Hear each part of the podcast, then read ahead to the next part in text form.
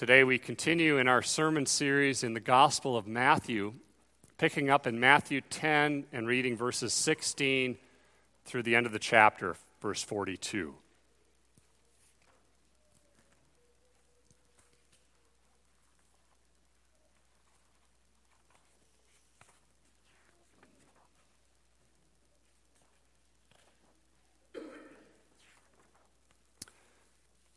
There's an outline found on pages six and seven, mainly just to give some hangers to where we're headed here. We want to welcome those visiting with us this morning as well. Hear now the word of God. Behold, I am sending you out as sheep in the midst of wolves. So be wise as serpents and innocent as doves. Beware of men, for they will deliver you over to courts and flog you in their synagogues. And you will be dragged before governors and kings for my sake, to bear witness before them and the Gentiles. When they deliver you over, do not be anxious how you are to speak or what you are to say, for what you are to say will be given to you in that hour. For it is not you who speak, but the Spirit of your Father speaking through you. Brother will deliver brother over to death, and the father his child. And children will rise up against parents and have them put to death. And you will be hated by all for my name's sake. But the one who endures to the end will be saved. When they persecute you in one town, flee to the next. For truly I say to you, you will not have gone through all the towns of Israel before the Son of Man comes. A disciple is not above his teacher, nor a servant above his master. It is enough for the disciple to be like his teacher and the servant like his master. If they have called the master of the house Beelzebul, how much more will they malign those of his household?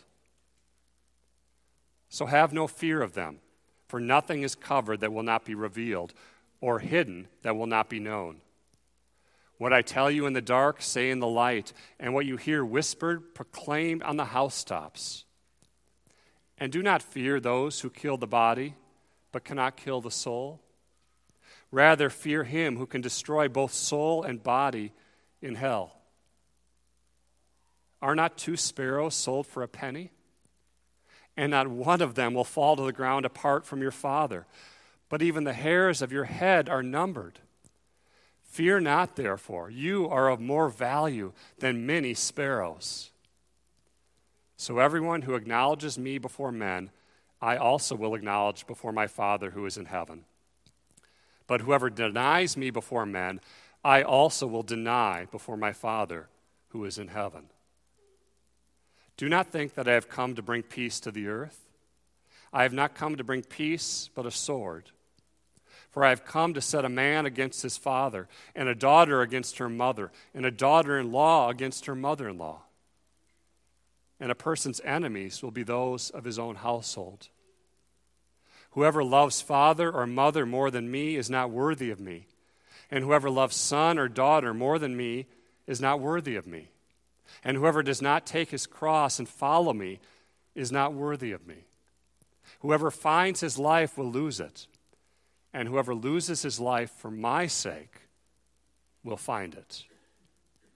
Whoever receives you receives me, and whoever receives me receives him who sent me.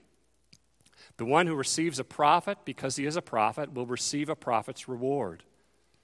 And the one who receives a righteous person because he is a righteous person will receive a righteous person's reward. And whoever gives one of these little ones even a cup of cold water because he is a disciple, truly I say to you, he will by no means lose his reward. So far, the reading of God's holy word. May he bless it to us today by his Holy Spirit.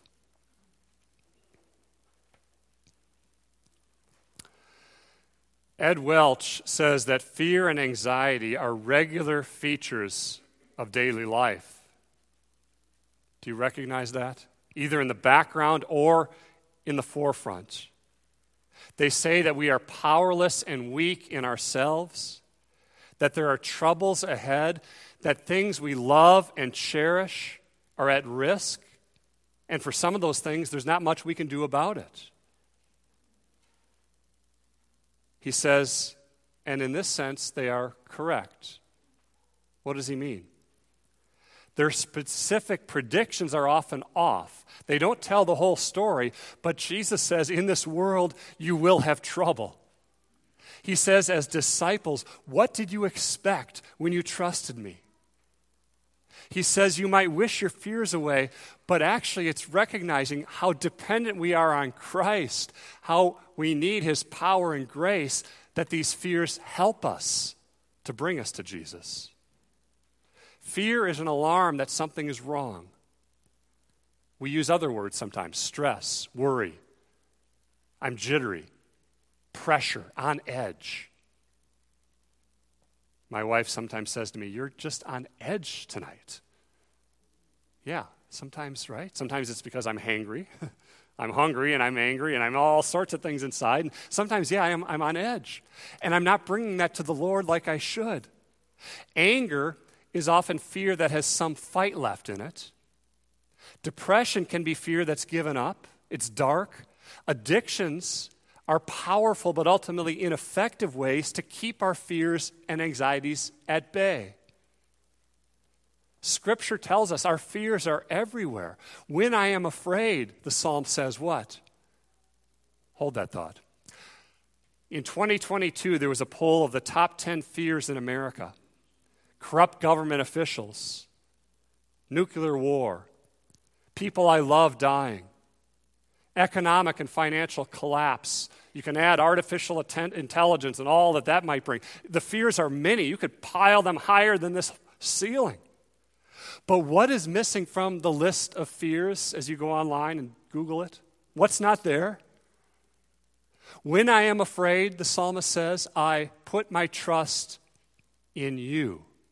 What's missing is a fear of the Lord, a fear of the Lord that is the beginning of wisdom.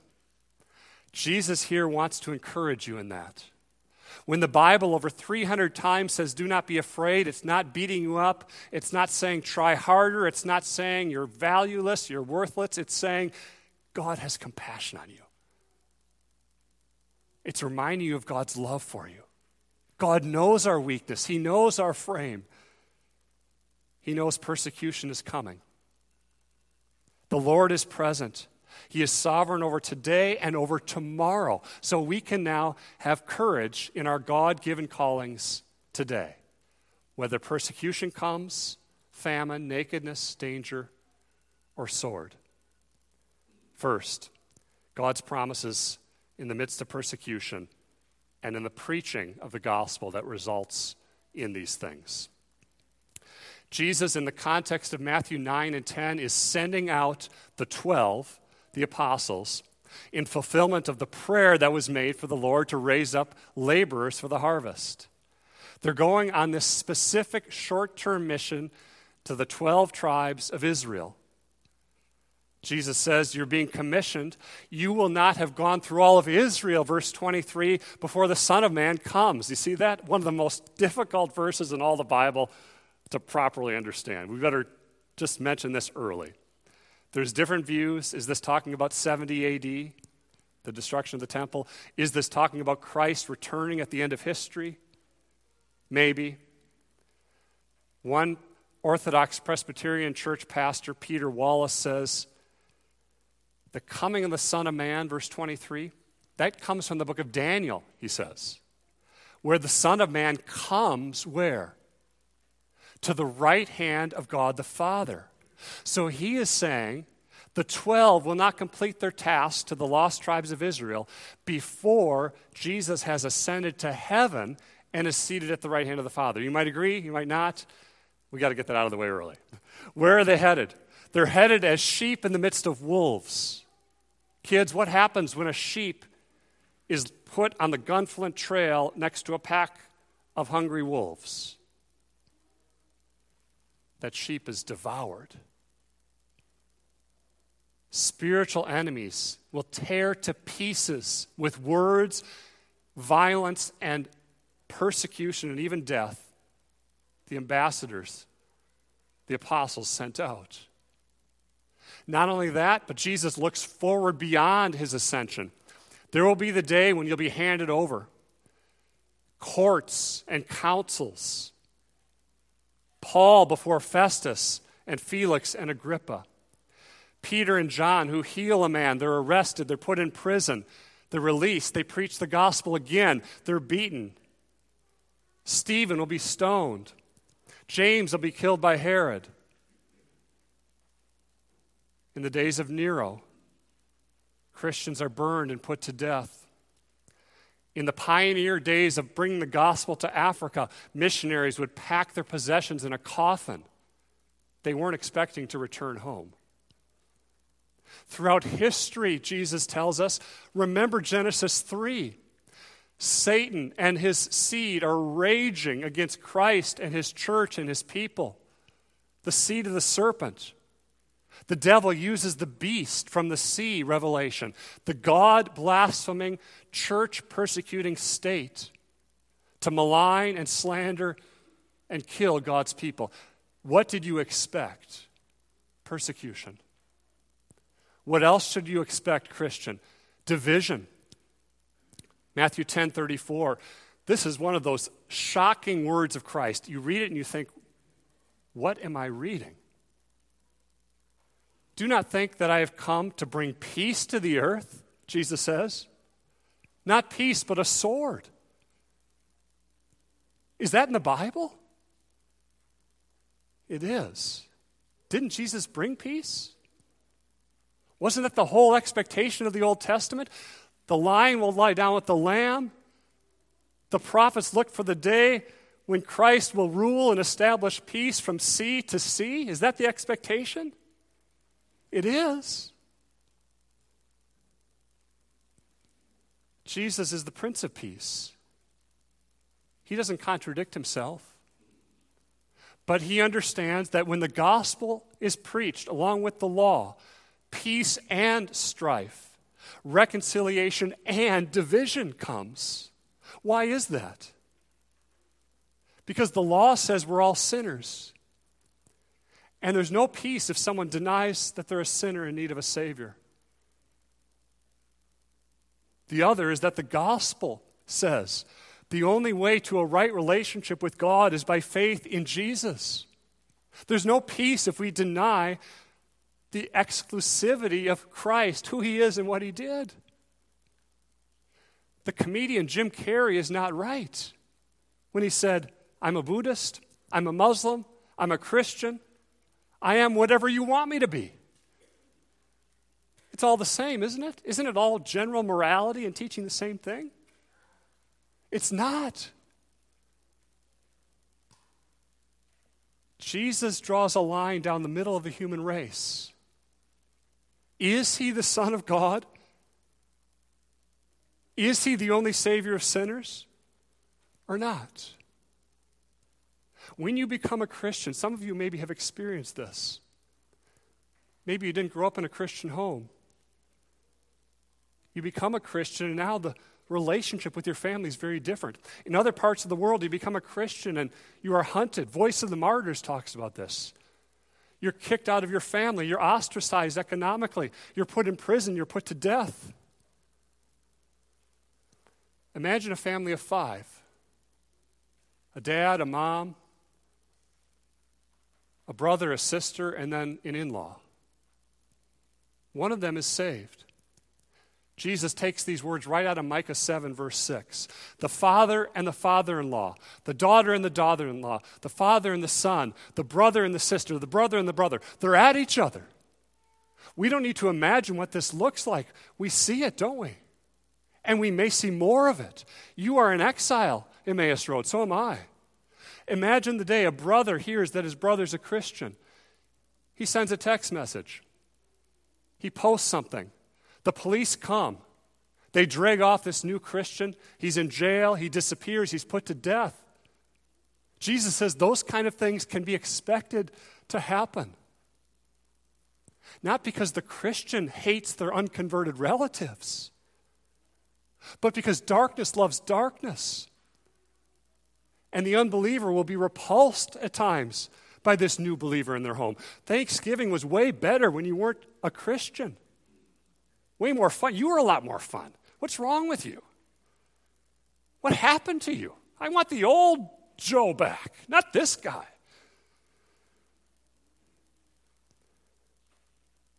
Verse 37. Do you love father or mother more than me? Jesus says.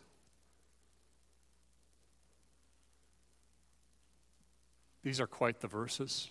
Jesus calls us to honor our father and mother, to love our brother and sister. We can't love each other too much, but we can idolize each other. That's what Jesus is getting at. The family and the understanding of male and female in marriage has been trashed in our world, but the alternative to that is not saying, I love my spouse more than Jesus, I love my kids more than Jesus.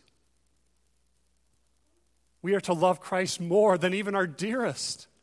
Our marriage then shouldn't just turn inward on ourselves, where we're just all about us, but loving one another to serve our neighbor around us. Yes, we love our kids. We love the activities they have at the different stages of life they're in. Praise God.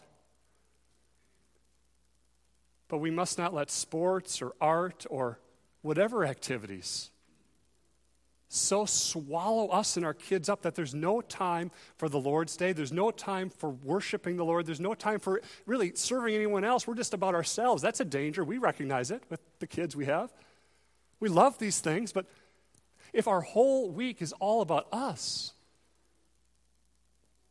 God have mercy. To be a follower of Jesus is to love him, not just to believe in him. Do you remember what Jesus says to Simon Peter? Simon, do you really love me? As Jack Miller said, what have you and I done for Jesus? Simply because we loved him. It's a thought to think about. Jesus goes on. Verse 22 You will be hated by all for my name's sake. Remember, Jesus here is not saying literally, every person will hate you. There are many Christians who will love you. But he's saying every kind of person will reject the message and they'll hate the messenger. If you believe in the truth of Christianity, maybe already it's affected your relationships among family, among business associates, among neighbors, among friends? You believe that arrogant Christ? You believe what he says in his law that we read today, those Ten Commandments? You, you believe that's God's holiness expressed and his righteousness? Every time we are faithful to Christ, we will face opposition. Different times, different places, different ways, different persecutions, but it will come. Carl Trueman. Many of you have read his book or have heard of it, A Strange New World. He says, It is a hardy perennial, picture a hardy flower, of church history that every generation believes itself to be living in a time of terminal spiritual decline. It was true in the days of Luther, 1500s, and it is true today. God is sovereign. He is building his church. Christ wins. The Lamb triumphs. The church of Christ is in him. But, he says, that may not be our congregation or our denomination unless we act faithfully and wisely. Trueman's a member of the Orthodox Presbyterian Church, a sister denomination with us. That requires, he says, a degree of understanding how the times are changing. If you want the article, it's on our church social media page. I can send it to you. I'm not going to read it all. But he said this Perhaps the most important shift in our culture in the U.S. is one from where religious differences were located in the private sphere and the public sphere was neutral, to one where religious differences are highly contested in the public sphere and the private square is rapidly vanishing. The day we're living The moral consensus has collapsed in this country. There's a pressure on the church that has not been seen in this country before. Politicalization, social media, public virtue, anger, lack of forgiveness, identity politics. All of this is a part of this. He says Christian morality is contested in the public at almost every point. The rise of polarized identity politics as well. What's the root here? What's going on? Here's what he says they reflect society's confusion and lack of consensus about what it means to be human. Justice Jackson, what is a woman? She couldn't answer it. We live in a strange new world. Trueman says we can expect the church to be increasingly decried, despised. It will be harder to be a Christian in this world. You will be mocked and reviled. To reject the chaotic anthropology of our culture, he says, whether we're talking sexuality, gender, or race, is to become the object of accusations of bigotry, evil, and in our psychologized world, he says, violence. We need to understand the times, where we are right now. He says we live in apocalyptic times, not just in catastrophe and chaos, but there is a handing over, that the Lord is handing them over, Romans 1. But in an unveiling, what we see before us is what we have always known, but we sometimes don't realize. The church is in exile. We are in Babylon. The world is not our home. The question of all this is why? See how Jesus answers that? Jesus is, a, is our, our teacher, and we are his disciples, verse 24. You are united to Christ. He is your head, you are his body. Your life is in him, your righteousness is in him. When he died on the cross, you died to sin. When he was raised, you were raised. You still deal with un- indwelling sin, so do I. But your life is in Christ, and if he suffered, Philippians 3, you will suffer. Our union with Jesus is not static, it's growing our relationship with Christ, we are growing more into conformity to his image. If they called the master of the house Beelzebul, will they not malign you? See that in verse 25? Beelzebul, a name for the god Baal, lord of the dung. 2 Kings 1. Ahaziah is ill. The king of Israel wants messengers to ask of this God of the nations, Beelzebul, Satan, whether he'll recover from his illness. Elijah says, Is it because there's no God in Israel that you're doing this? You will surely die. And he did die. The religious leaders are saying Christ is in cahoots with Satan. You will be slandered and maligned, much like that, if you confess Christ. Today in America, it is perhaps more complicated than at any other point in history in America, Trueman says. And you and I need to know how to live. You are servants of the king here and now. How do you respond to all of this? Secondly, how to respond when persecuted. The first response, Jesus says, don't fear those who persecute you. Do you see that, verse 26? How do we live in this exile. We're tempted to fear people. We're tempted to, because of our own sinful hearts, be so concerned about what people think of us. But they're going to try to intimidate you. You have to realize, Jesus says, they're small. They're not giants like you think. Every wrong will be brought to light. Every injustice will be made right. Nothing will be left unpunished. It will all be exposed. It'll all be judged. Don't fear them. They may kill your body. They may torture you before they kill you. They can't touch your soul. Jesus says, Fear him who has authority over both body and soul to cast into hell. Satan wants us to believe hell doesn't exist. Jesus uses a word for hell here, referring to a picture from the Old Testament a valley where the Jebusites would offer children in the fire as sacrifice to Moloch. Ahaz and Manasseh followed it. Infants were put on the outstretched arms of this image and rolled into the flames. That's the picture. David conquers Jerusalem. The Jebusites are gone. The valley now is a dump outside the city. It's always on fire, it reeks. It's continually burning. And Jesus uses that image for hell. Nothing we can imagine in this world is even close to the reality. Ever burning and abomination and slaughter. Jesus talks of hell more than anyone in the Bible. It's not Satan's kingdom, it's prison and death and suffering. God has authority over that. Don't fear men, fear the Lord. I deserve that hell. That's the first place to begin.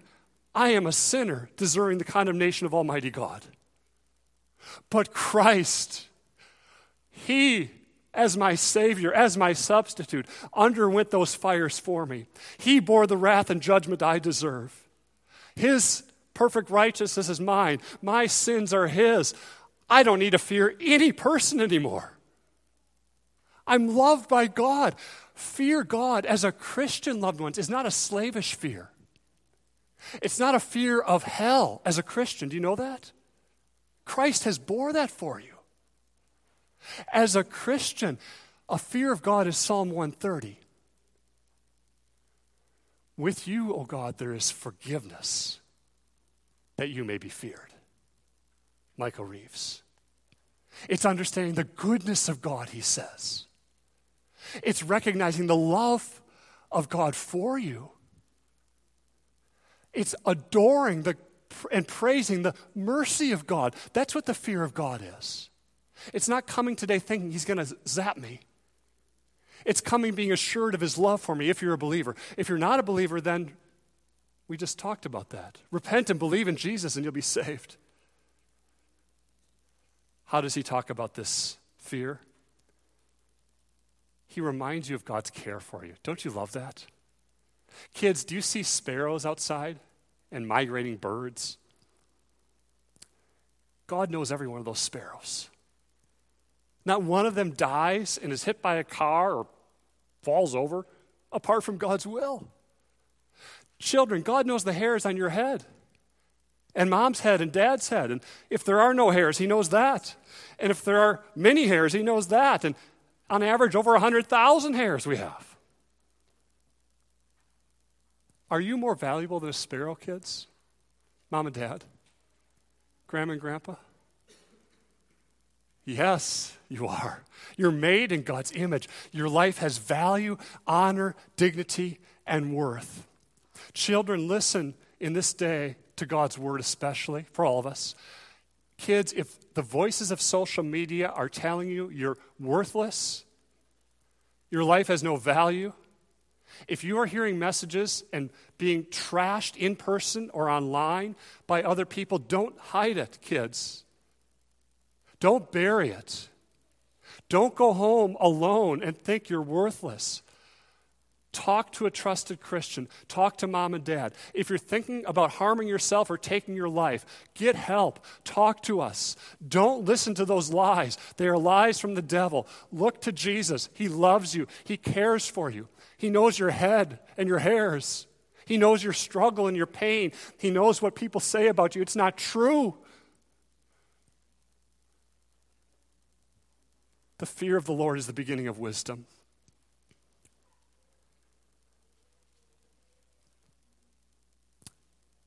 Jesus says, Not a hair of your head will perish, Luke 21. People may kill you, your soul can't be touched. You are united to Christ. You can never be taken out of Christ. You face opposition.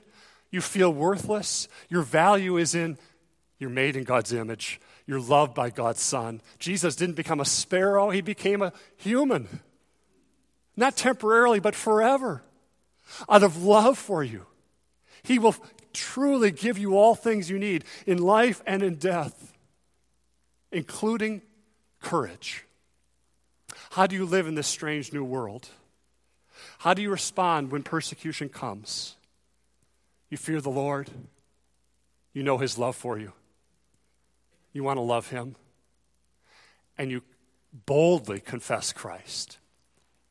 Our faith is not private, it's personal and public. Kids, it's not mom and dad's faith, it's your trust in God, your relationship with God in Christ. But it's not done in a corner. New members joined here publicly. Baptisms are public. The Lord's Supper is public. We confess Christ with courage publicly. And how? Matthew 10, 16. How do we handle the persecution that comes, the reviling? See verse 16? This is a rare combination, only by the Spirit. With wisdom and innocence. Street smarts, savvy, and purity of intention, not compromising with evil. That's how we live in this strange new world. We need to pray here God, give me grace, give me your spirit, and give me knowledge. Give me sound mind and judgment. Give me zeal, purity of intention. Write on my heart, 1 Timothy, the aim of our charge is love that issues from a pure heart, a good conscience, and a sincere faith. Help me to live that way, oh God. And 2 Timothy 1 God gave you not a spirit of fear, not of cowardice, but of power and love and self control, literally, a sound mind. How do you respond when persecuted? Do not be anxious. Look at verse 19. You're going to be in a situation, Jesus says to the 12, and to all throughout church history in different ways. You will not know what to say. You will be ill and dying on your deathbed. You will be suffering and persecuted. And Jesus says, I will give you a mouth. My spirit will help you. You don't need to fret about that day. You don't need to wonder about that day. When that day comes, God's Spirit will equip you to make a defense for Christ, like the apostles, to open your mouth to proclaim Christ as my Lord, to open your lips to rejoice in your salvation in Him. Peter before the Sanhedrin, Paul before Festus and Felix and Agrippa. Some of you have seen Simonetta Carr's book on church history for children. It's a great resource. She speaks in that book of Polycarp, the bishop of Smyrna, arrested, tortured. Curse Christ and you will live. He says, 86 years he has loved me and I have served him. How can I deny him now as he's put to death? We may not know about Perpetua and Felicitas, a noblewoman and a slave from Carthage, Tunisia, young mothers. One of them had just given birth to a baby. Days later, they're killed for refusing to deny their faith in Christ. That's not something just in them, that's the Spirit of God working. Today, Emmaus, you have the Spirit of power. Today, you have courage to live in obedience and confess Christ. Today you're here to worship. Today you're here to take the Lord's Supper.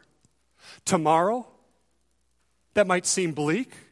Tomorrow, the Spirit will give you power and courage then. Grace that is new every morning. Spiritual courage is fearing the Lord, knowing you are God's treasured possession. It's not just for the martyrs, it's for your daily walk in an evil world with the indwelling sin that's churning up within us to acknowledge Christ, to know that not everyone will love you. They may hate you, they may really hurt you, but Christ is your Savior. You are His treasure. he will, it says, confess you before his Father in heaven. Isn't that an amazing promise? That fear, that, that, that frees us from fears of what people may do.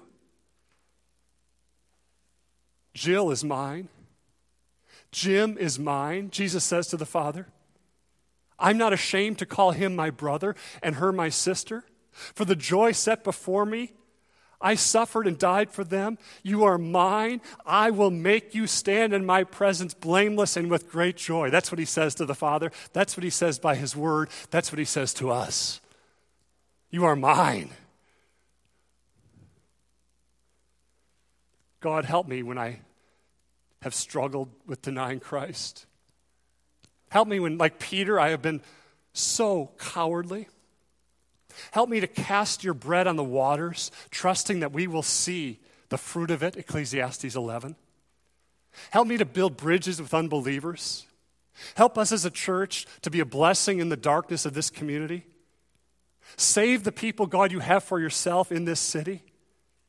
Help me to take up my cross and follow you. How do we live? How do we face persecution? Jesus says, deny yourself. You can't confess Christ as Lord and say, I'm Lord as well. That's impossible.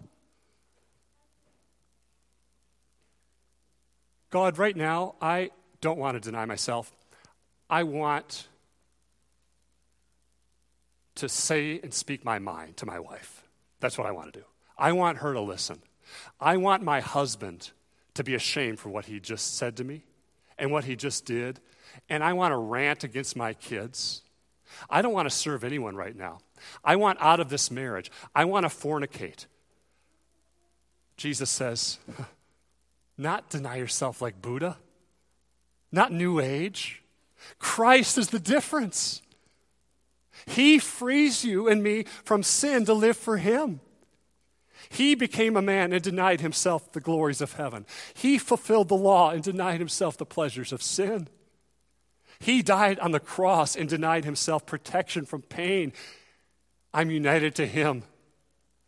Holy Spirit, help me. I don't know that former me anymore. I know my sin is still indwelling me. I know I struggle. Oh God, help me to know Christ, to know the power of his resurrection. Take up your cross, die to sin Live to God. The Spirit's within you. If you love me, Jesus says, you will keep my commandments. Where does the cross lead? Is the suffering worth it? To carry your cross in our world means taking a stand for marriage and the sanctity of life. It's becoming more costly. One person said that abortion is the demonic parody of the Lord's Supper. This is my body, but with blasphemous meaning. Jesus says, This is my body given for you. Abortion says, This is my body, my choice. I will treat it as I want. It's an attempt to deify ourselves into modern gods. To follow Jesus may cost you friends, your business, it may cost me, it may cost you your life. But to save your life is to lose it. To lose it for Christ is to save it. Jesus would say to the one living in unrepentant sin, How important is it for you to receive the forgiveness of sins and eternal life? How important is it for you? Come to me and I will give you rest. Come to me and I will give you the grace of repentance. There's a cost to everything. There's a cost to following Christ. There's a cost to not praying with our wife each day and for our wife. There's a cost to not praying for our husband and with our husband. There's a cost to not coming to worship. He is no fool who gives what he cannot keep to gain what he cannot lose. Where does Paul say the suffering leads? To the resurrection. Christ rose. We share in his sufferings, and we will share in his resurrection from the dead. When you respond this way by God's grace, as you are persecuted Emmaus Road, it's worth it. You will receive the rewards of God's grace. We don't know what happened to those 12. They were sent out. How did people respond? You know that you're not given a detailed summary? Other than to say those who rejected them rejected Christ and rejected God. And those who received them, what does it say? Verses 40 to 42. Even if they gave a little one a cup of water, that smallest act of discipleship in Jesus' name is as if they're doing it for Christ Himself. Nothing you do, Emmaus Road, is unimportant. Serving and loving these little ones in the nursery and teaching them in Sunday school and raising them in your home, moms and dads, is honoring to the Lord. He will reward this by His grace. He will give you perseverance to the end. Emmaus Road, don't spend your life trying to avoid persecution. Don't leave here and say, we got to hide from it. We need grace and wisdom and savvy and innocence and the Holy Spirit to endure whatever awaits. Press on. Keep on pressing on. Like the disciples themselves, we can count it a joy. They rejoiced that they were worthy of suffering for the name of Christ. May God give us that same heart and joy,